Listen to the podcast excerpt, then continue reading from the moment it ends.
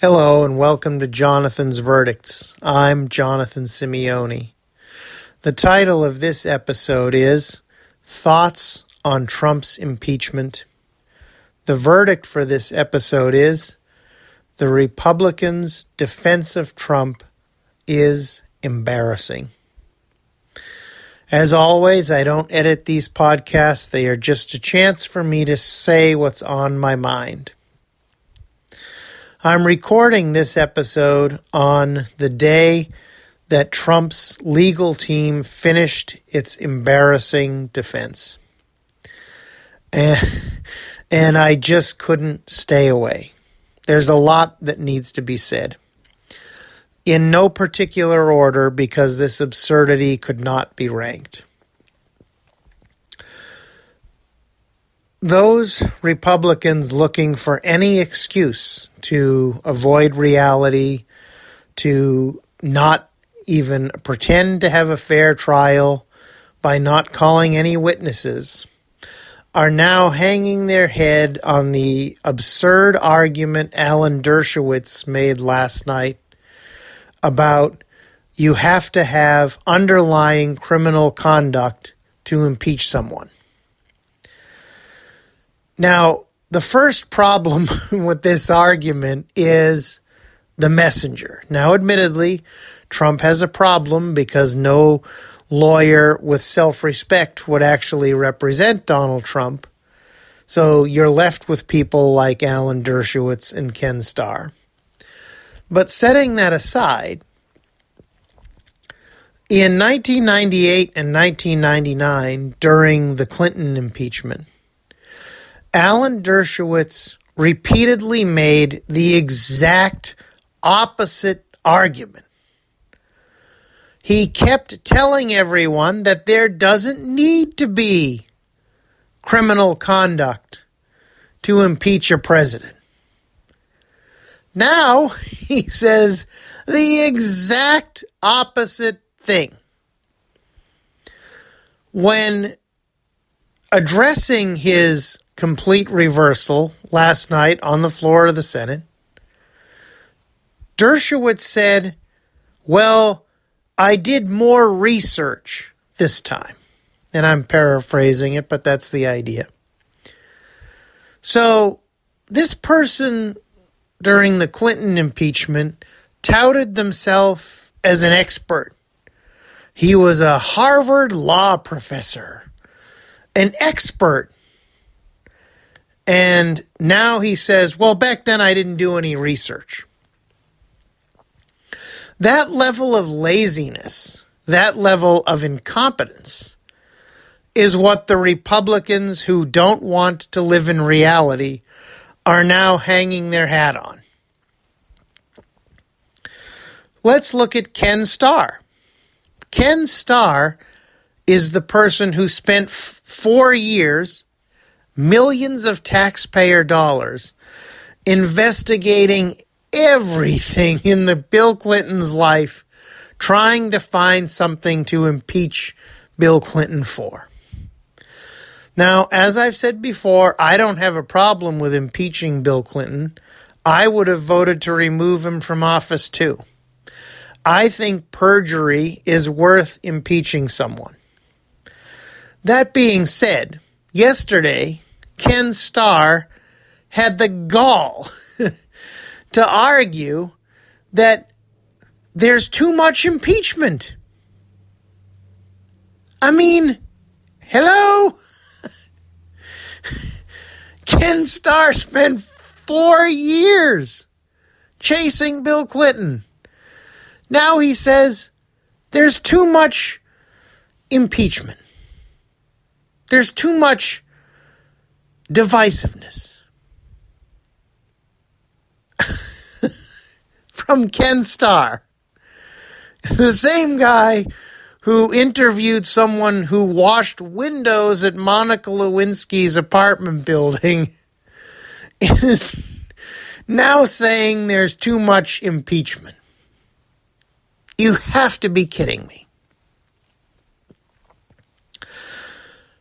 For a long time, we heard The Democrats' argument is just hearsay. Just hearsay. Nobody with firsthand knowledge has made a claim against the president.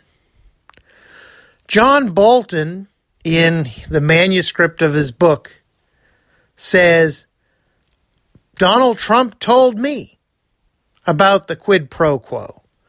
Donald Trump told me that he was withholding the money until the Bidens and the nonsense about the server being in Ukraine were investigated. John Bolton is willing to testify, someone with firsthand knowledge. Republicans don't want to hear it.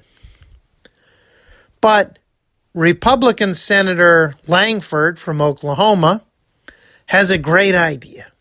He says, why don't we have senators read Bolton's manuscript in a secure setting, and then we'll decide if we need witnesses? Now, a manuscript, in case anybody's wondering, cannot be questioned. The veracity of a manuscript cannot be judged. A manuscript by definition, is hearsay. So after screaming about hearsay evidence for months, now the Republicans, almost all of them, and maybe enough to keep any witnesses from being heard, want to deny actual firsthand witness testimony in favor of the possibility of maybe potentially introducing complete hearsay evidence. It's absurd. Absolutely absurd. I also want to touch on this idea of witness swapping. You let we'll let you call John Bolton and the defense can call Hunter Biden. Here's the problem Hunter Biden knows nothing about Donald Trump's actions. He knows nothing about what Donald Trump planned, what Donald Trump did. He can't provide any evidence that is remotely relevant to this impeachment trial. Now, Republicans will say, well, but Donald Trump was interested in Ukrainian corruption. Hunter Biden was a symptom of corruption in Ukraine. Here's the thing Hunter Biden is a sleazebag. Okay? Hunter Biden had no qualifications to be on the board of Burisma. Hunter Biden had that position because he's the was the vice president's son. That is undeniably true. But the Trump family arguing a point like this on the same day that Jared Kushner's nonsensical Middle East peace plan is released just defies all credibility. What does Jared Kushner know about peace in the Middle East?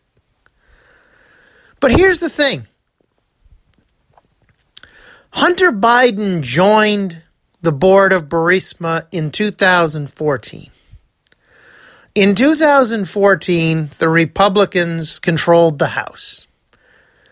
They controlled the House through the 2018 elections. How many investigations of Hunter Biden's awful conduct were done? Oh, that's right, zero. Republicans controlled the Senate beginning in 2015 and obviously still do now. How many investigations into Hunter Biden's conduct in Ukraine were launched? Oh, that's right, None. None. On April 21st, Trump spoke with Zelensky, President Zelensky of Ukraine. After they spoke, the White House put out a call summary saying they spoke about corruption in Ukraine. Later, we found out because they put out a redacted call transcript. Trump never mentioned Ukrainian corruption during the April 21st call. During the now infamous July 25th call between Trump and Zelensky, Trump never mentioned corruption. The only things he talked about were Joe Biden, Hunter Biden, and the nonsense about the DNC server being in Ukraine. Now, do I think uh, Hunter Biden should have been on the board of Burisma? No. No. Do I think Hunter Biden, Donald Trump Jr., Ivanka Trump Jr., Jared Kushner, and this kind of familial corruption is good for the system? Of course not. But Hunter Biden cannot give us any evidence that is relevant to Donald Trump's trial.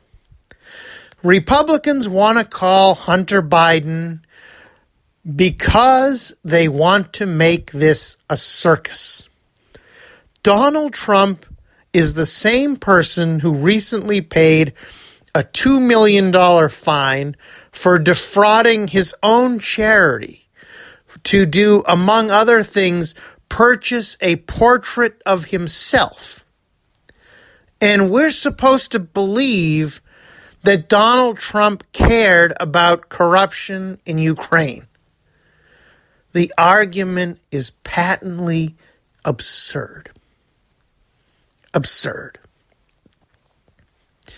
If Donald Trump and his defense team want to call a witness, by all means, let them call a witness who will go under oath and who has firsthand knowledge of the phone calls and the emails and will say Donald Trump did not link the aid to Ukraine to investigating the Bidens and the DNC server. That won't happen because no one is going to go under oath and perjure themselves on an impeachment trial. No one is going to do that. The reason they are blocking people like Bolton, people like Mulvaney, people who have actual firsthand knowledge, is because if they tell the truth, they will say there was a clear linkage. Everybody knows that. The last thing I want to touch on, and this is just briefly, uh, one of Trump's attorneys yesterday made the argument that Rudy Giuliani was a minor player, a shiny object meant to distract the public from what was really going on. Rudy Giuliani was mentioned numerous times by Trump during the July 25th call with Zelensky. He told Zelensky, I want you to talk to Rudy. He's a great mayor, or whatever the hell he said.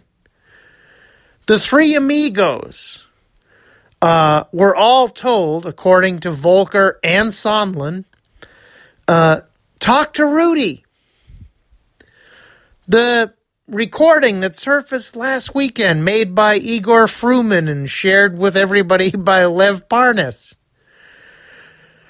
Uh, Trump was put in touch with them by Rudy. And yet you listen to his lawyers, and Rudy's a nobody, just a little bit player. Then again, Paul Manafort, who was his campaign manager, was just a guy who was involved for a short period of time. And on and on and on. Trump's defense is embarrassing. It's an insult to the intelligence of the American people. And if the Senate does not attempt even a fair trial, history is going to remember the Republican senators as the gutless cowards they are. Thank you for listening to this episode of Jonathan's Verdicts.